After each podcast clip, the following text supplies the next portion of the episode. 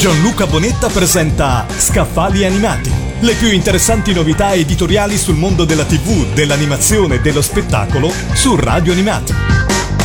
Bentornati a Scaffali Animati. Torniamo a parlare dei mostri giganti al cinema con la guida Godzilla e gli altri Kaiju, scritta da Jason Barr.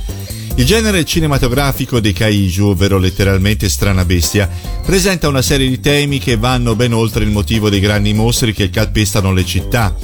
A partire da King Kong e Godzilla, padre putativo di tutti i mostri a venire, il kaiju ha trovato materiale in scienza, militarismo, capitalismo, colonialismo, consumismo ecologia.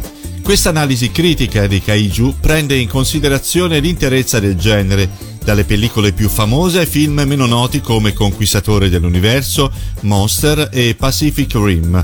Jason Barr esamina come il kaiju abbia attraversato le varie culture, dalle sue originali ispirazioni folcloristiche in Giappone e negli Stati Uniti e come il genere continua a riflettere i valori nazionali veicolati per il pubblico di massa.